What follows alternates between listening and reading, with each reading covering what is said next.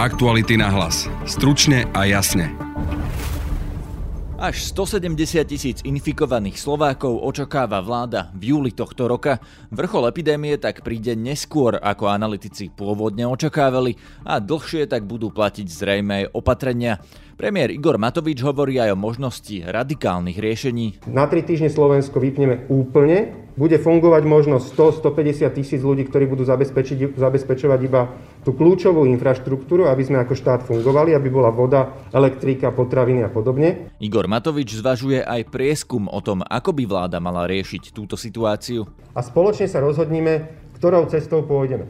Robert Fico už od dneška nemá ochranku, nová vláda mu ju nepredlžila. Si neželám byť eh, v žiadnom prípade pod kontrolou pána Matoviča. Robert Fico si užíval štátnu ochránku, ktorá nás stala stovky tisíc eur, ktoré by sa nám dnes zišli, napríklad aj na nejaké testy alebo ochranné pomôcky pre lekárov. Deň pred voľbami poľnohospodárska platobná agentúra rozdávala dotácie odsúdeným daňovým podvodníkom a podozrivým podnikateľom, na ktorých sme aj v tomto podcaste opakovane upozorňovali a ktorých v minulosti zastupoval ex-minister spravodlivosti Gábor Gál. Viac povie náš investigatívny reportér Martin Turček. Majú dostatočný vplyv, aby uh, vedeli hrať na viacero strán. Počúvate podcast Aktuality na hlas. Moje meno je Peter Hanák. Som Marek Vagovič a vediem investigatívny tím Aktuality.sk. Žijeme v ťažkých časoch, ktoré neohrozujú len naše zdravie, ale aj ekonomické prežitie.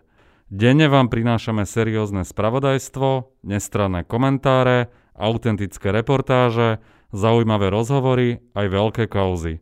Podporte nás kliknutím na logo plus, podrobnosti nájdete aj na webe www.aktuality.sk lomka plus. Ďakujeme, spolu to zvládneme. Spája nás zodpovednosť.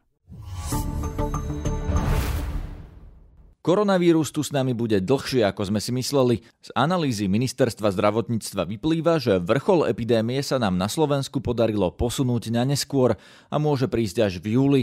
Infikovaných by podľa analytikov ministerstva malo byť vtedy približne a veľmi orientačne takmer 170 tisíc. Situácia s desiatkami tisícov infikovaných pritom môže trvať mesiace. Podľa analytikov z ministerstva by sme ešte v oktobri mohli mať až 80 tisíc ľudí s koronavírusom. Premiér Igor Matovič. Čiže my naozaj všetci ako spoločnosť musíme zodpovedať si tú otázku, že čo ideme urobiť ďalej.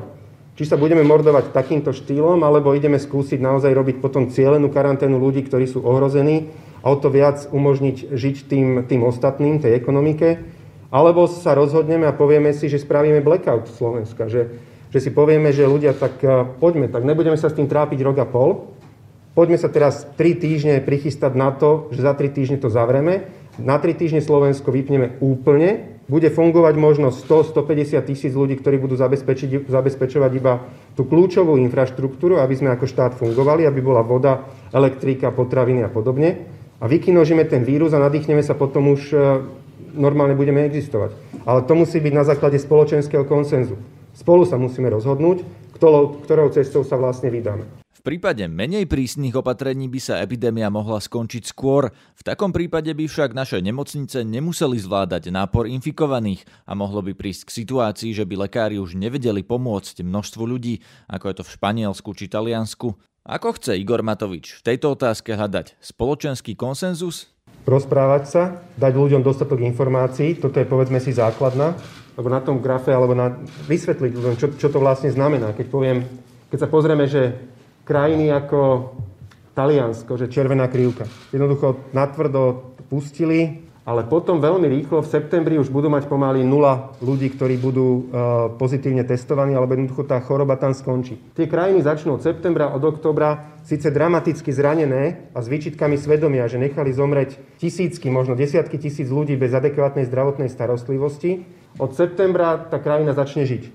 My tým, že ten vírus tlmíme, to šírenie vlastne medzi, medzi nami a chránime si našich našich starých rodičov. Zároveň spôsobujeme to, že vlastne ten vírus nám bude robiť komplikácie v živote strašne, strašne dlhú dobu. To znamená, že takýmto spôsobom ľuďom vysvetliť najprv situáciu, v jakej sa, v jakej sa nachádzame, aké to bude mať dopady na ten bežný život, čiže neklamať si, že my teraz v júli dáme rúška dole a žijeme normálny život. Ak pôjdeme týmto scenárom, tak v tých rúškach tu budeme ešte takto za rok, alebo možno v, v máji budúceho roku, možno v lete budúceho roku.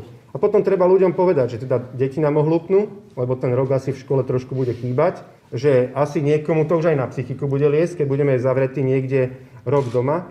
Riskujeme obrovsky veľa v činžiakoch, keď necháme doma dôchodcov napríklad vonku 35 stupňov, alebo v lete možno 40 a tí ľudia, keď budú doma, môžu mať zrazu umrtia nie na základe COVID-19, ale na základe toho, že tí ľudia dostanú infarkty doma. Čiže toto treba si najprv povedať, v akej situácii sa nachádzame, aké máme možnosti a spoločne však e, vieme, sú relevantné prieskumné agentúry napríklad, ktoré e, na ten ich názor dáme. Objednajme si väčšiu vzorku, objednajme si nie tisíc, objednajme si 5000 ľudí a spoločne sa rozhodnime, ktorou cestou pôjdeme.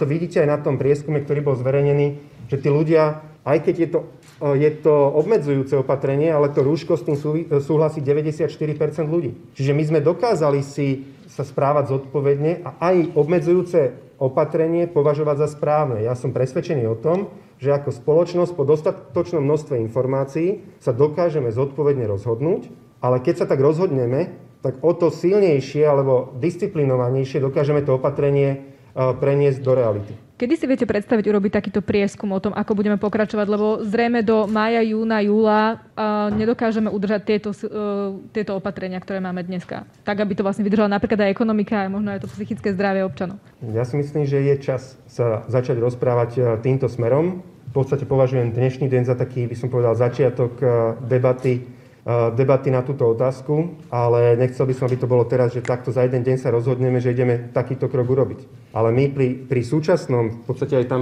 tie dáta, myslím, že tam aj boli, pri tom súčasnom stave tá mobilita, to znamená, že pohyb ľudí je obmedzený približne o 70 Tým, že my sme otvorili nejaké prevádzky, tak to znižuje na nejakých 60, o 65 že, že trošku sa tá mobilita zvýši. Že my sme v podstate tak, keby, že vypnutá krajina. Len teda treba teraz nabrať možno odvahu a povedať si, že vypneme ju ešte o polovičku viac, nechajme fungovať tú kritickú infraštruktúru štátu, ktorá zabezpečí tie základné životné potreby, aby sme dokázali tie tri týždne možno byť v úplnej izolácii a zabojovať vírusom tak, že mu nedáme žiadnu šancu. Že jednoducho nebudú nejaké náhodné e, stretnutia, kde by vlastne ten vírus sa mohol šíriť. A takto môžeme napríklad ten vírus zo Slovenska vykinožiť a potom sa úplne nadýchnuť a byť, byť v strede Európy ostrovčekom, kde vírus nemáme. Ale to je naozaj o tom, že aby sa o tom rozprávali epidemiológovia, policajti, ako aj tá kritická infraštruktúra štátu, koľko ľudí to je, či to dokážeme spraviť, alebo inou cestu zvolíme, že povieme si, že dôchodcov teda necháme doma Tvrdé opatrenia tak budú platiť aj počas Veľkej noci. Prispôsobuje sa tomu aj cirkev. Hovorca konferencie biskupov Slovenska Martin Kramara. Veľkonočné bohoslužby budú prebiehať len v katedrálnych a farských kostoloch a to neverejným spôsobom. Svete omše svetenia olejov v katedrálach na Zelený štvrtok do obeda sa môžu presunúť na iný dátum alebo sláviť za zatvorenými dverami. Slávenia budú len za účasti malého počtu osôb, teda samotného kňaza, nevyhnutnej asistencie, prípadne osôb, ktoré budú zabezpečovať prenos pre televízne, rozhlasové alebo internetové vysielanie. Veriaci však majú zostať doma. Nie je príkaz, že všetky kostoly musia byť stále zatvorené. Tam, kde je to možné, niektoré chrámy, najmä farské a katedrálne kostoly, zostávajú na určitý čas cez deň otvorené pre súkromnú modlitbu veriacich. Majú však povinnosť nosiť rúško a zdržiavať sa vo vzájomnej vzdialenosti aspoň 2 metre. Nesmie dochádzať k zhromažďovaniu väčšieho počtu ľudí. Žiaľ, vyskytli sa opakovane prípady, že ľudia tieto upozornenia nerešpektovali, prišlo ich viac naraz preto musíme apelovať teraz na kňazov, aby zriadili aj službu, ktorá veľa ľudí naraz do, na súkromnú modlitbu do kostola nevpustí. A odporúčanie týkajúce sa Veľkej noci má aj premiér Matovič. Aby vnúčata a deti svojich starých rodičov chránili svojich starých rodičov. Aby Čiže teraz aby necítili navštíviť. potrebu ich ísť navštíviť, lebo vlastne mm-hmm. tým navštívením im môžu priniesť taký darček, na základe ktorých tí starí rodičia môžu zomrieť. Čiže keď majú radi svojich starých rodičov, nech ich tentokrát radšej nechajú doma samých a nech im každý deň trikrát telefonujú. To je o mnoho bezpečnejšie a, a to bude prejav lásky voči tým starým rodičom, ako ísť ich naštíviť, vyšibať alebo vyoblievať a priniesť im hnusobu, na ktorú tí starí rodičia zomrú. Aktuality na hlas. Stručne a jasne. Robert Fico dnes prišiel o ochránku, ako prvý o tom informoval denník N. Ochranka mu totiž zostala aj po tom, čo odišiel z funkcie premiéra a bol len radovým poslancom. Hoci na to nemal zákonný nárok, pridelila mu ju bývalá ministerka vnútra za smer Denisa Saková. Nový minister vnútra Roman Mikulec mu ju nepredlžil. Konec ochranky dnes potvrdil aj sám Robert Fico. Bolo nevyhnutné ukončiť spoluprácu e, s príslušným úradom. Ja chcem poďakovať e, šiestim profesionálom, ktorí so mnou spolupracovali prakticky 12 rokov za profesionálnu prácu, ale ja si neželám byť e, v žiadnom prípade pod kontrolou pána Matoviča. Takže bolo to úplne nevyhnutné ukončiť. A to, čo bude ďalej, to je moja vec. Nehnevajte sa, to si ja zariadím sám. Na tlačovke to po novinárskej otázke komentoval aj premiér Igor Matovič. Považujem to za zadozučinenie spravodlivosti. Podľa mojich informácií, a ktoré som mal ešte ako opozičný politik, Robert Fico si užíval štátnu ochránku, ktorá nás stala stovky tisíc eur, ktoré by sa nám dnes zišli, napríklad aj na nejaké testy alebo ochranné pomôcky pre lekárov, si ju užíval bez toho, aby mal na to akýkoľvek zákonný dôvod. Jednoducho kamarátka Saková vybavila, podpísala, hoci na to zákonný dôvod neexistoval. Čiže tým, že ju dnešnou polnocou stratil, sa iba zabezpečila spravodlivosť. Ja som rád. Aktuality na hlas. Stručne a jasne.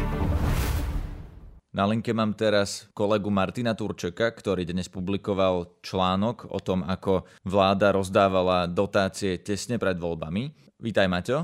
Ahoj, Peter. Povedz proste na začiatok stručne, na čo si vlastne prišiel. Kto dostal dotácie a prečo je to podozrivé, o aké dotácie išlo? Dotácie dostali dohromady známi DPHčkari, a okresný predseda Smeru a pár ďalších firiem. Ide o ich spoločný projekt. Išlo o dotáciu 2 milióny eur e, od pôdohospodárskej platobnej agentúry. Tá prispieva na farmárske a iné podobné projekty. Toto ide projekt ovocného sadu. Dotácia bola podpísaná deň pred voľbami. Takže okresný smerácky predseda František Mrázik, ako čítam z tvojho článku, a ľudia, ktorí boli v minulosti odsúdení za daňové trestné činy, idú robiť ovocný sad a dostali na to dotáciu od vlády deň pred voľbami? Áno, a títo ľudia, ktorí boli v minulosti odsúdení, teda Jozef Kertes a Štefan Nať, sú dokonca práve dnes obvinení pre daňové trestné činy, iba že na to, aby dostali dotáciu, stačí priložiť e, agentúre výpis z registra trestov.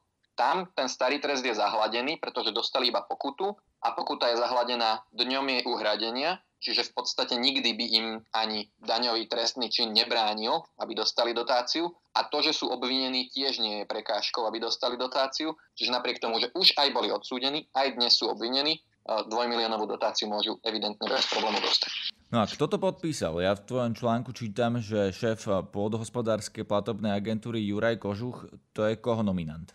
Už bývalý šéf. Uh, šéfom sa stal za Matečnej, dalo by sa povedať, že Matečnej nominant, ale na pôdohospodárskej platobnej agentúre pôsobil vo vyšších funkciách už predtým. Teraz nový minister Jan Mičovský Kožucha odvolal a nahradil ho novou šéfkou pôdohospodárskej agentúry. A v kauze dobytkar, o ktorej písali kolegyne Laura Keleová a Anna Maria Demeová, zaistili mobil Jurajovi Kožuchovi pre podozrenie z korupcie. No a ešte si preberme, kto sú vlastne tí ľudia, čo dostali tie dotácie. Spomínal si teda, že sú to odsúdení DPHčkari, ale my sme o nich už informovali aj v minulosti. Ja si to pamätám, že aj v našom podcaste sme o nich viackrát hovorili, lebo to sú ľudia napojení na ex-ministra spravodlivosti za Most Hit Gábora Gála. Uh, áno, Gábor Gál im robil advokátov, dokonca sa ocitol v takej uh, veľmi zaujímavej situácii, keďže bol poslancom Národnej rady a nebol ich obhajcom, ale bol ich advokátom v spore s daniarmi. Čiže DPHčkari už v minulosti odsúdení si prišli pýtať na súd vrátky a tvrdili, že kontrola daniarov trvala dlho a tak ďalej a tak ďalej a preto bola nezákonná a oni chceli vrátky, ktoré im daniari nechceli vyplatiť. A v tomto ich zastupoval Gábor Gál, ktorý už bol poslancom. Gábor Gál sa pred pár dňami vyjadril, že naposledy sa s Jozefom Kertésom videl pred niekoľkými rokmi a podobne aj s Jánom Koložím, e, ktorého firma e, skončila s dlhom 4 milióny eur a tiež je jedným z tých, ktorí dostali túto spoločnú dotáciu. Má s týmto niečo spoločné teraz Most Hit alebo Gábor Gal s týmito uh, najnovšími uh, zisteniami, teda s, s tou dotáciou tesne pred voľbami, či to nevieme dokázať? A nevieme a povedal by som možno aj, že nemyslím, lebo sú ľudia, ktorí majú dostatočný vplyv, aby uh, vedeli hrať na viacero strán. Uh, Mozdy neovládal PPAčku, PPAčku ovládal teraz v podstate, dalo by som povedať, nominant SNS, ale myslím si, že v tomto prípade ide o naozaj ľudí, ktorí sú šikovní a vedia vychádzať so všelikým. No a František Mrazík je teda okresný predseda Smeru kde? V Šali. Myslím, že dokonca zabezpečil sídlo okresného smeru v budove JOPy, čiže okresný smer sídli v budove patriacej DPH-čkarom, kde sídli aj pobočka finančnej správy. U firmy Jopi Group, ktorá je tiež z portfólia Kertesa a Nadia. Je tam ešte jeden podozrivý človek alebo zvláštny podnikateľ, povedzme to tak, pán Koloži. Vieš vysvetliť, kto to je?